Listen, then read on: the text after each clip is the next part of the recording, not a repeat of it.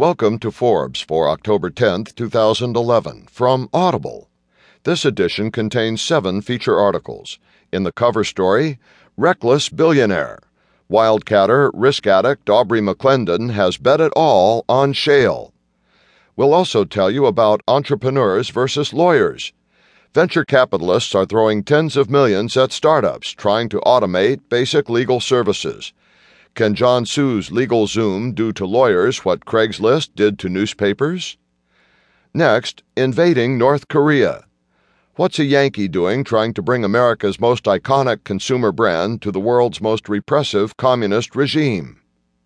Then, Europe's economic crisis is not a euro crisis. What should be a simple debt workout matter is in danger of spinning into a genuine catastrophe. Also, needed butt kicker. Mary Barra, the most important woman in the auto industry, is trying to get General Motors' lumbering bureaucracy to move quicker and smarter. Tough job for anyone, especially a 26 year insider.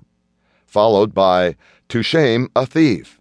Mobile tracking can stop gadget and data losses.